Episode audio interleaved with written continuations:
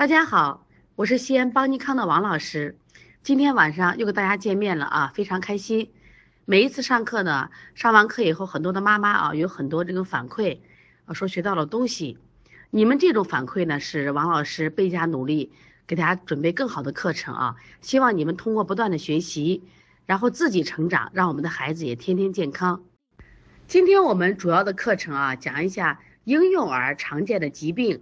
像液体、黄疸、呕吐的推拿保健手法，希望啊妈妈们认真听，特别是我们像一些育婴师做育儿工作者，那么对你们可能帮助会更大一些。首先呢，我们讲一下黄疸啊，我先讲黄疸。为什么讲黄疸？其实黄疸呢是新生儿时期最常见的症状，大约呢百分之六十的孩子会不同程度的出现这一种症状，也希望家长遇到这种情况不要惊慌。可根据黄疸出现的时间、程度、发展速度做一个初步判断，特别是生理性黄疸，根本我觉得不需要担心。但是如果是病理性黄疸，希望家长希望重视啊，要及时送到医院诊治。为什么我们首先把这个课的黄疸放在第一课呢？因为实际上我们做的孩子啊，临床中孩子相对比较大一点的，基本上是一岁或三岁、五岁这样的孩子比较多。但是我发现啊。临床中，凡是脾胃虚弱的孩子，啊，经常跟妈妈咨询的时候，发现这个孩子呢，基本都得过黄疸，而且呢，都服用过一种药，叫茵栀黄退黄颗粒。那么服用这药以后呢，我发现这个孩子都比较虚弱，确实比较虚弱。所以说今天呢，可能有些妈妈，我们的孩子大了，不需要听黄疸的课，但我希望听过黄疸的课，我们找出来你孩子脾胃虚弱的原因。脾胃虚弱的孩子太多了，这个比例。到底是怎么造成的？到底是后天的还是先天引起的？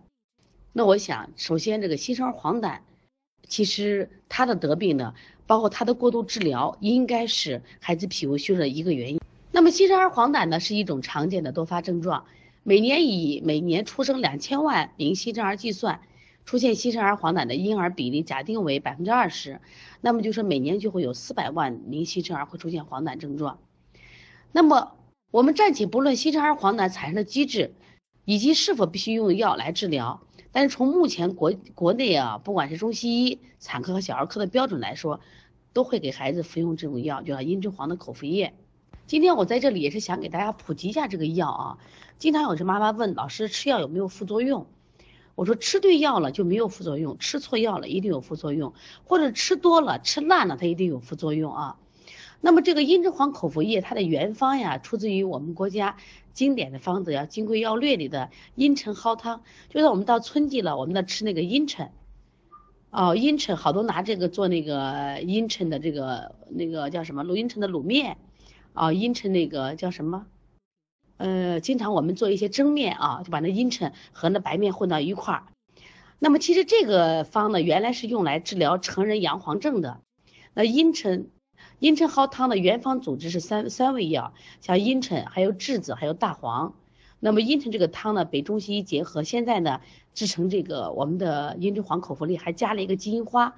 金银花呢，主要这这个主要用于治疗我们的新生儿黄疸。这个茵栀黄退黄颗粒的效果好好好不好呢？其实可能也是非常好。呃，所以说在各大医院里的儿科呢，包括妇产科，他们都会推荐这款药。但是关键怎么使用这款药，我希望家长们。通过学习了解它的属性，呃，也通过自己的知识，来通过辩证分析，我到底该怎么使用这个药，我该不该用这个药？我们通过学习知识的目的干什么呢？就是获得跟医生公平交流的权利。我们的妈妈其实什么都不懂，医生说吃我就吃，甚至有些医生说吃一周，我们要吃两周，这种吃法到底对不对？我们现在来看一下茵栀黄退黄颗粒的药，它首先呢，它有茵陈。然后呢，栀子还有大黄、金银花、栀子这四味药其实都是苦寒药，呃，茵陈呢归我们中医的脾胃肝胆经，栀子它是归心肝肺胃三焦经，大黄大家都知道很有名的一个最在中医里边就认为大最黄的最寒的一味药了啊，它归脾胃大肠心肝经，金银花呢它归心肺胃经。它们的主要功效就是清利湿热、利胆退黄。那么通过刚才对茵栀黄退黄颗粒的分析啊，我们都知道这个药呢确实是个大寒药。那么大寒药呢，在退黄上确实有作用，但是该如何使用，就是我们要思考的，也就是我们下面的课很重要。你如何判断黄疸类型？什么样的黄疸需要用茵栀黄退黄颗粒？什么样的黄疸其实真的不需要？或者说什么样的黄疸需要长时间的服用茵栀黄退黄颗粒？这就是我们妈妈们，包括我们现在一些育儿嫂、育婴师，我觉得你们缺乏的知识，所以我们今天的课一定要认真听啊！很多孩子长成以后呢，他孩子脾胃虚寒，其实就跟过多使用茵栀黄颗粒或者错误使用茵栀黄颗粒有很大的关系啊。首先，我们看一下我们黄疸的类型啊，黄疸类型基本分为生理性的黄疸、母乳性的黄疸、溶血性黄疸、感染性黄疸。可能这方面的知识妈妈了解少一点，但是我们的育儿嫂、我们月嫂、育婴师们，他们在这个培训中，其实这方面学的比较多一些。那么今天呢，我们再详细讲一下，那教会妈妈和我们的育儿嫂如何来判断黄疸的类型，包括我们群里可能还有一些啊准妈妈啊正待产，我觉得你们也必须要学习，因为学习以后呢，可以当孩子出现黄疸的时候，我们来准确处理，及时。正确的处理，这是非常重要的，避免对孩子的伤害。我们如何判断这个孩子是生理性黄疸还是其他黄疸类型呢？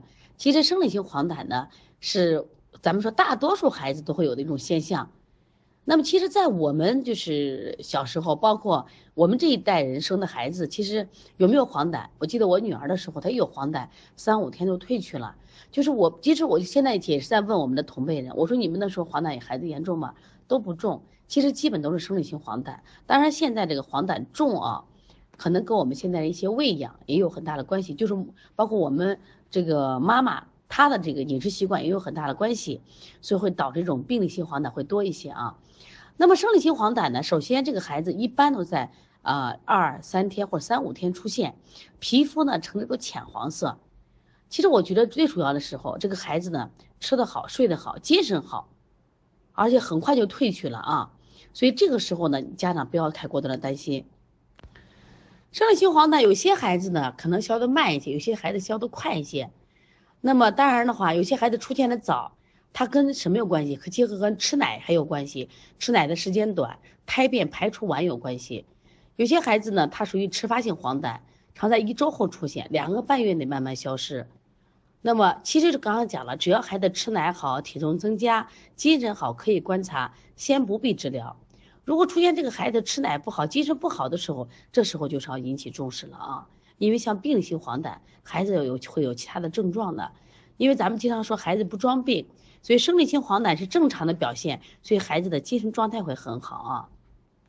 现在看一下常见的第二种黄疸，我们叫母乳性黄疸。那么，既然说母乳性黄疸，它一定跟什么呀？吃母乳就有很大的关系了啊！它是一种特殊类型的，也叫病理性黄疸，但是它不重啊。它这种情况就是孩子吃母乳的时候，他的黄疸的程度就超过正常生理性黄疸。如果停止母乳四十八小时，黄疸明显下降；如果再次吃吃母乳，黄疸又在上升，像这样的情况呢，我们就属于母乳性的黄疸。如果出现这种母乳性的黄疸呢，一般不会影响孩子的健康，小孩呢，孩子呢也不太有发烧和食欲不好的症状。那么，如果及时停止喂母乳的话，黄疸大约在两到三天内减弱，六到十天内就几乎全部消失。那么，出现母乳性黄疸呢，不必惊慌，停母乳时可以用牛奶暂时代替，待黄疸好以后继续用母乳喂养就可以了啊。现在我们讲一下溶血性黄疸。其溶血性黄疸也是一种特殊性的病理性黄疸啊，它最常见的原因是 ABO 溶血，它是因为母亲与胎儿的血型不合引起的，一般的母亲的血型为 O 型，胎儿血型或 A 和 B 最多最多见，造成的黄疸比较严重，但也都不是。我们临床中啊，我们也经常在咨询一些妈妈，那有的妈妈说，老师我就是 O 型，我儿子也是 AB 型，A 型或 B 型，但是我的黄疸就不重。所以说，就是像这种情况就会出现，就是我们说溶血性黄疸。溶血性黄疸它特点呢，一般在出生二十四小时以后出现，而且逐渐的加重。那么这种比较重的黄疸呢，我们建议还要干什么呀？进行的治疗，像我们现在西医治疗就照蓝光，但是可以配合一些药物的使使用啊。下面我们看一下感染性黄疸。那么感染性黄疸就是我们要重视的了。我们说这个黄疸呢，如果是生理性黄疸，说大家不要消多焦虑。但如果是感染性黄疸呢，就希望一定要重视了啊。它主要感染的源呢，主要是病毒感染或细菌感染，是肝细胞功能受损害而产生的，这里面就比较复杂了。那么如果他遇到感染性黄疸的时候，孩子状态也非常差。啊，精神也不好，甚至还和孩子会有发烧、呕吐这些症状。那么这种情况下，一定要配合我们的西医治疗，当然包括我们的中药一些配合治疗。大家一定要分得清楚啊。刚才我大概讲了一下黄疸的类型，那么它有生理性的黄疸、母乳性黄疸、溶血性黄疸、感染性黄疸。那么到底哪些黄疸需要我们重视？哪些黄疸家长不需要担忧？那我们像刚刚讲的生理性黄疸，包括母乳性黄疸，只要孩子精神好、吃得好、睡得好，这种状态其实他几天后自己就消失了。包括呢，我们说给孩子尽量吃奶早一些，还有多晒太阳，是不是？那么但是呢，如果出现溶血性黄疸或感染性黄疸比较重的话，还是希望家长重视。这时候适当的用药，包括我们说用一些针剂都是非常正确的啊。所以有些妈妈呢，啊这个。总害怕孩子打针吃药啊，孩子可怜的很啊，什么病都拒绝用药，这种理念啊，这种态度，我觉得是不正确的啊。那我当我刚讲完了这四种类型，其实妈妈这会时候你也可以回想一下，当时你的孩子是什么型的黄疸？当时你孩子得黄疸的时候是用的什么方法处理的？这个处理是医生要处理，还是你们的焦虑引起的？这都是我们现在可以思考的。就为什么今也许今天我们讲的是黄疸这个病，也许你的孩子已经过去了，但是呢，在我们的人生路上，孩子感冒、咳嗽、发烧，身体不舒服，各种各样的疾病都会到来。那么，如果我们提前学习一点这种预防知识，学习一点辩证的知识，是不是当疾病到来的时候，我们就不再慌张，不再焦虑？我经常提到一句话：我们要学会跟嗯，学会一些知识，跟医生能有公平交流的权利。我们现在很多妈妈学历很高，博士、硕士，但是呢，在医学常识、育儿之上都为零，说一定要好好学习。那么刚才我们讲了黄黄疸的分型辩证，那么我又想刚才问大家了，那我们的孩子呢，当时是怎么处理的方法？希望妈妈来思考。那现在我就想，那么对于茵栀黄退黄颗粒，很多孩子都吃过，只要得过黄疸的孩子，可能很多孩子都吃过。当时你是怎么吃的？我临床中，我们见到一个妈妈，她就会说，当孩子有黄疸的时候，大夫就说吃个退黄颗粒。这个家长的想法是要退就把它退彻底。当然，大夫可能开了一周的退黄颗粒，他就足足吃了两周半。所以他的孩子，他带到我们这儿的时候，是当时是七八个多月。那这个孩子的脾胃相当的虚弱。妈妈说，我们这辅食才刚刚加，辅食吃的也比较清淡。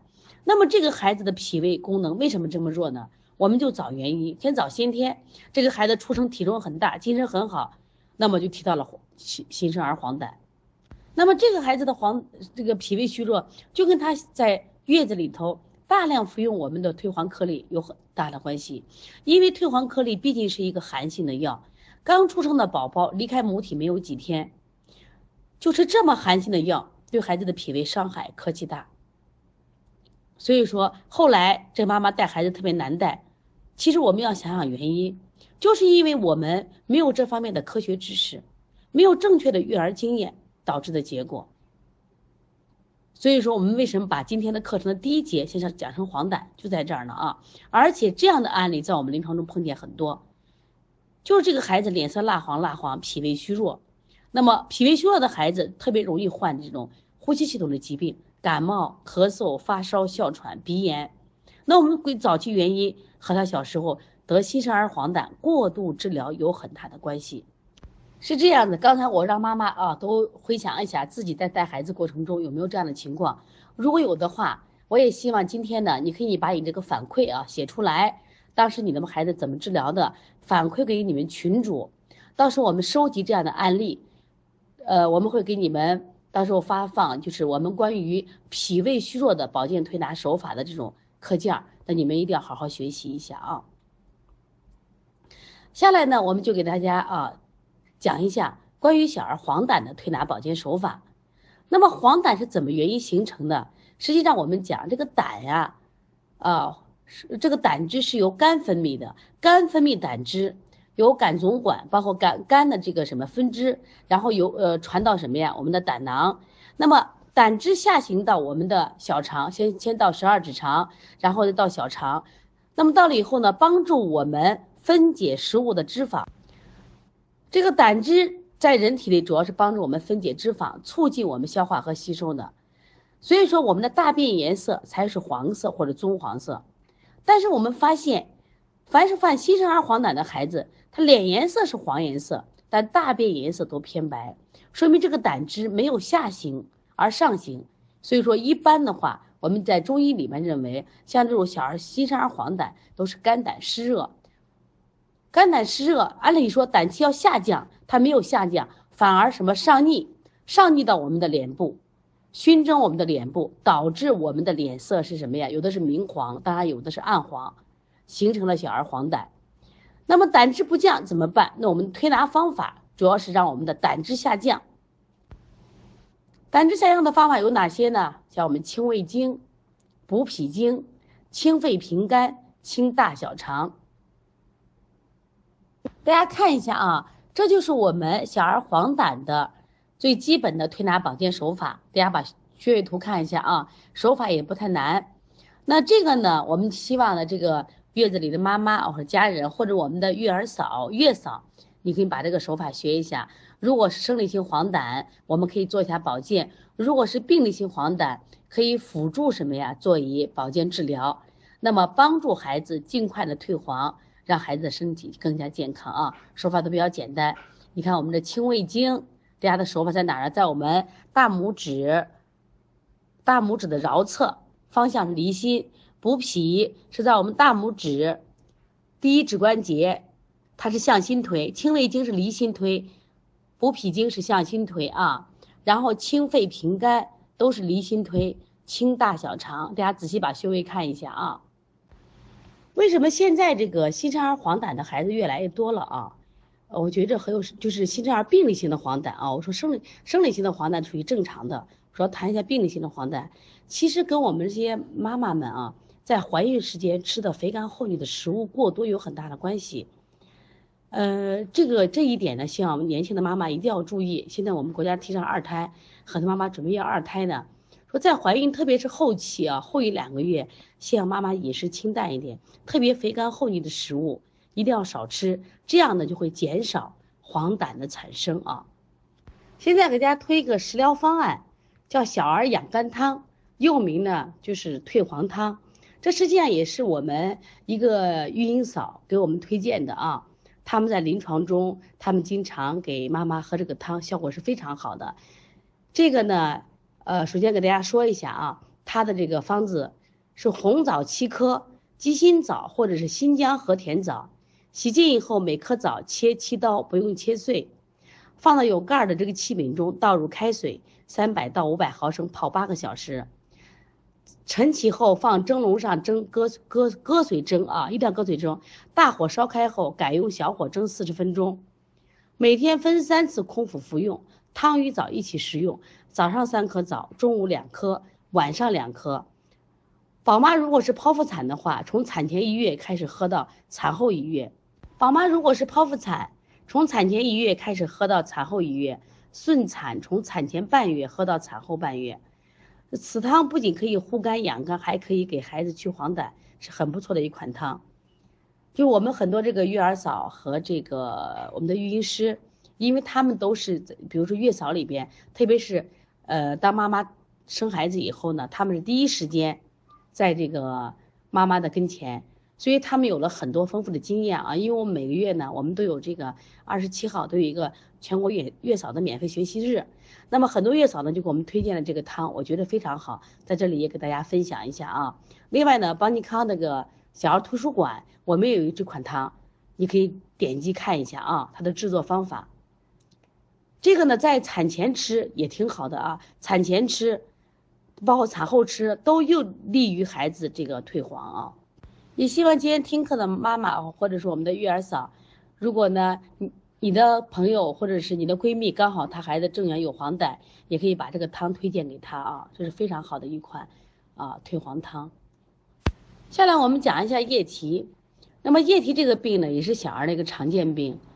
那么这一类病呢，它主要一个特点是，小孩白天能安静入睡，到了入夜以后呢，则啼哭不安，时哭时止，或每夜定时啼哭，甚至通宵达旦，称为夜啼。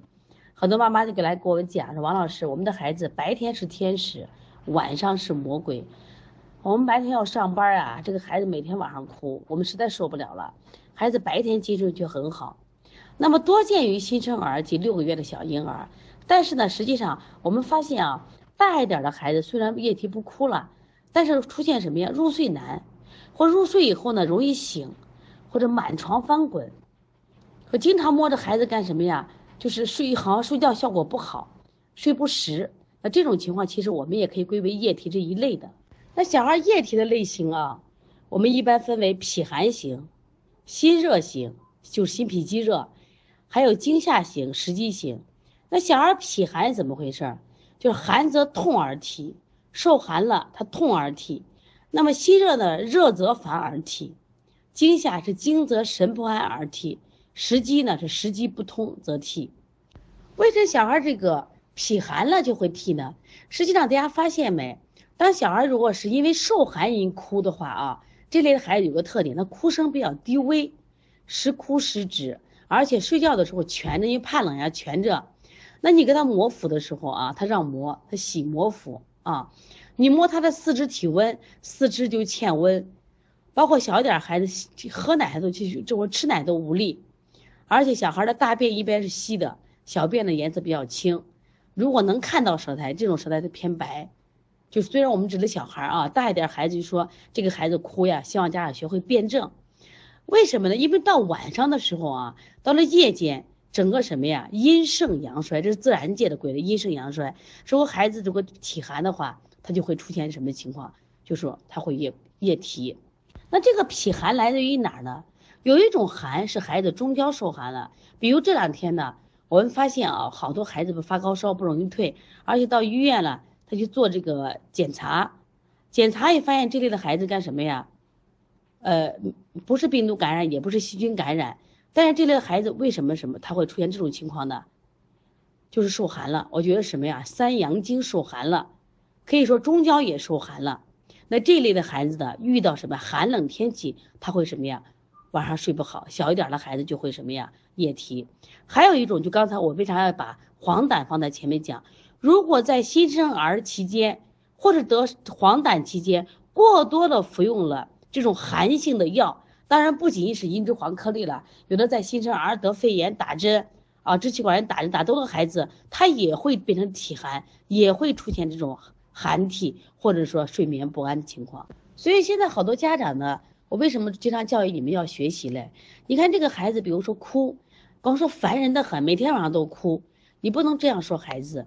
你让他小点孩子，咋能不愿意睡觉呢？他为什么闹？找原因，我们要辩证。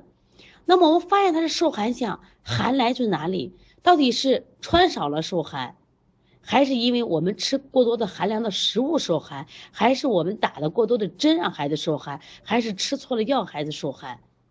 那我们刚才讲了，茵栀黄退黄颗粒，包括抗生素，包括现在我们中药的一些药都是寒性药，所以说给孩子如果过多服用的话，那么孩子出现这种夜里睡眠不好或者不停的哭。那你那你就找着原因了哦，是因为受寒引起来的，说寒体会引起孩子哭或者是睡眠不安。现在我们看一下第二种，心热，热则烦而体，睡眠不安的这种在临床中见的也是比较多了啊。这个为什么比较多呢？因为我们的中国啊，这个坐月子大家都知道，坐月子呢基本上是什么呀？养，怎么个养法？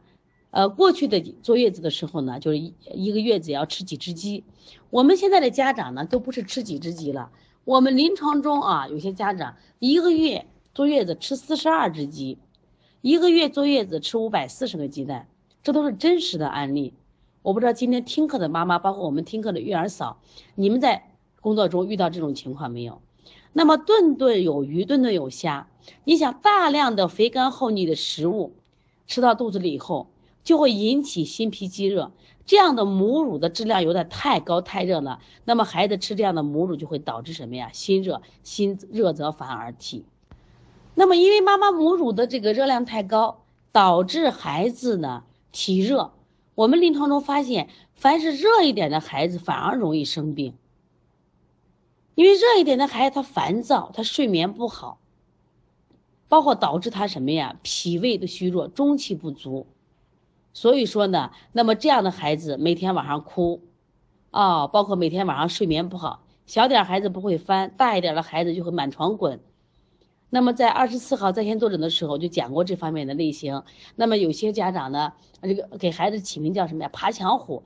他说王老师，我们的孩子睡觉找凉快的地方去，都大冬天，我们都穿都穿着什么呀？厚厚的睡衣，还要盖上厚厚的被子，可我的孩子只盖一件。薄薄的单子还不让盖脚，还要趴着墙睡，孩子每天晚上睡不好，这就是心脾积热造成的，跟我们的饮食过度有很大的关系。现在我们看第三种类型，第三种类型就是我们的惊吓。中医里边讲啊，肾主恐，啊就是恐慌呀、胆小呀，和我们的肾有关系啊，当然和我们的心也有关系。像惊则神不安而啼，孩子被吓着了。孩子会什么呀？哭啼或者睡觉不安啊！我刚才讲了，虽然我们讲的叫夜啼，其实包括我们的睡觉不安啊也有关系。在中医讲，心主火，热伏于内，扰动了神明啊，故所以入夜心烦而啼。我们有时讲啊，白天日有所思，夜有所梦。哎呀，今天晚上我老做梦了，我没睡好。为什么？因为干扰了你的心神了。那孩子不可能呀。孩子那么小，特别新生儿，他有什么想法呢？没有，关键是什么呀？孩子可能什么呀？惊则神不安，把娃吓着了。怎么叫吓着了？我给大家分享一个案例啊。这个宝宝呢，只有三十五天。宝宝呢，因为家里头就是做满月，因为这是家里的本身都是独生子女啊，只有生了一个儿子。你想单几代啊单传，家里特别开心。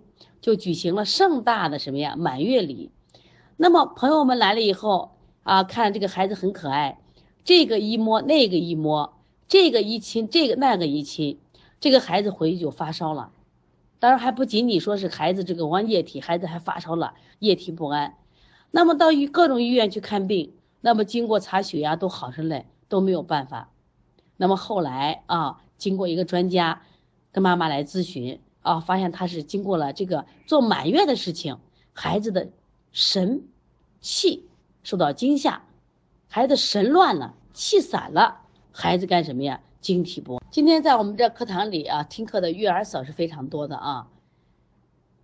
那我也希望这个育儿嫂们啊，包括我们的育婴师们，因为在液体中，特别是新生儿里面，你们经历可能最多的，那么遇到这种情况呢，一定要分型辩证。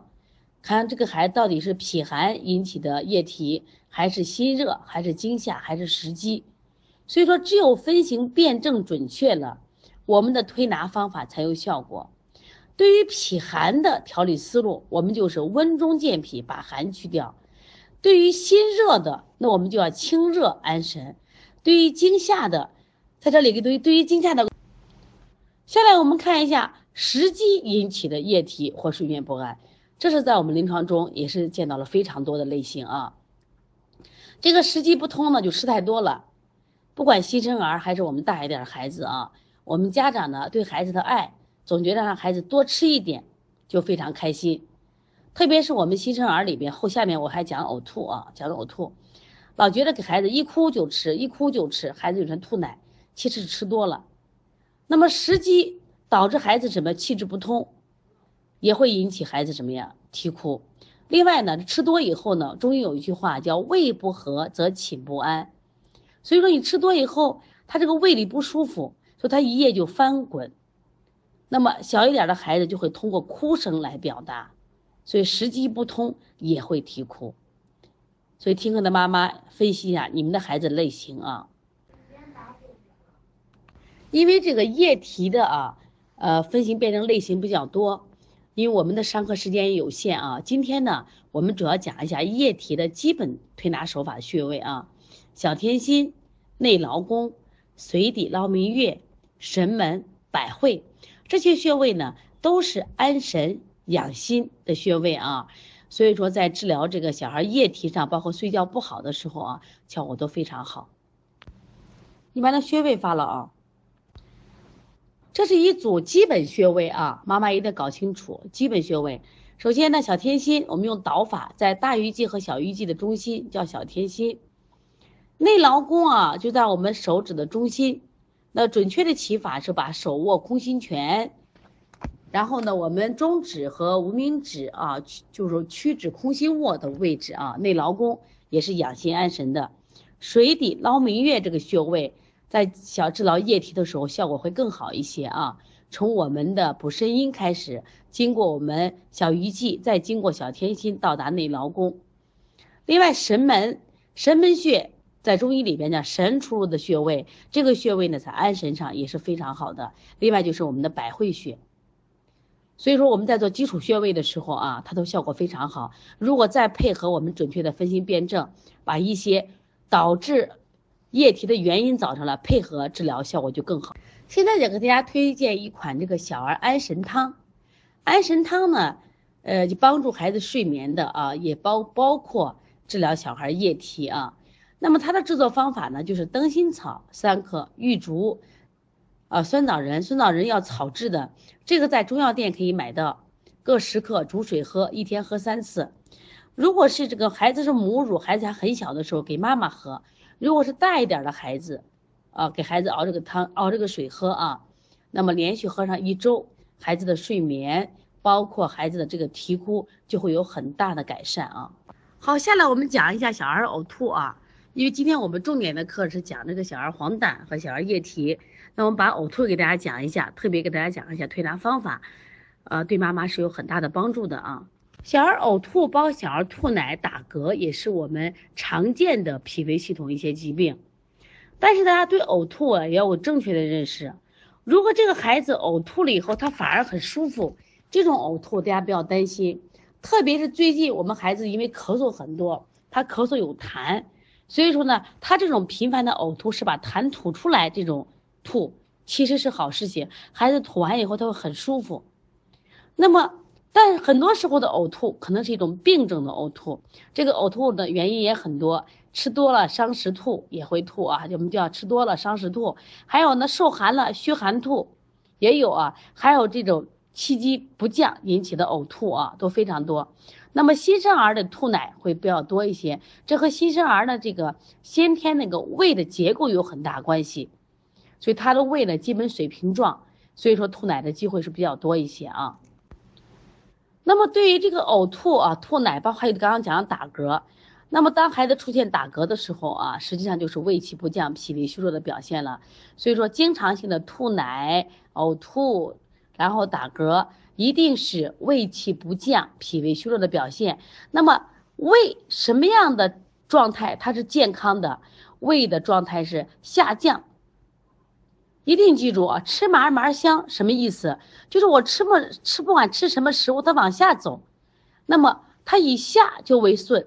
那么当孩子往上走的时候，是气机上逆的表现，这就是胃有了症状了。那么这个时候，我们所做的所有手法是往胃气下降，就跟刚才我们处理这个黄疸的手法几乎是相似的啊，让它气机往下走。那我们用的推拿方法有哪些呢？清胃经、揉板门。下推天柱骨，顺揉中脘。大家一起现在看一下我们这个推拿手法啊。我们这揉板门、清胃经。大家看一下啊，第一个穴位叫清胃经，看图啊，标识很清楚。第二个揉板门，第三一个是顺揉中脘。中脘这个位置在这个肚脐上五指四寸，然后天柱骨下推天柱骨是在我们的颈椎。那么天柱骨不仅能降逆止呕，同时呢，天柱骨还能清热退烧，所以这四个穴位呢是治疗小孩吐奶、呕吐和这个打嗝的非常好方法啊。今天呢，我们主要讲了三个病种：黄疸，还有这个呕吐，还有这个液体。这个可能新生儿比较常见，但实际上呢。呕吐，包括睡眠不好，也是我们现在孩子啊经常表现出了一些症状。那么这些病呢，看起来不是什么大病，但实际长期以来的夜啼、睡眠不好，包括孩子经常打嗝，都是告诉你我身体有问题了、有症状了。如果妈妈能及时的把这些看起来小问题，我们能处理好，防患于未然，我们的孩子就不会得大病。我们现在看到的医院都是人满为患。我们面对医院的治疗，现在治疗水平，我们都是什么呀？埋怨和牢骚。所以希望每一次邦尼康的微信课堂能帮到你们，通过学习让你们成长，让我们的孩子少生病、不生病。过度治疗对孩子的伤害源于远远大于疾病本身对孩子的伤害。这是我希望今天听课的我们所有的妈妈和育婴嫂们，你应该重视的这样一句话啊，这是一个事实。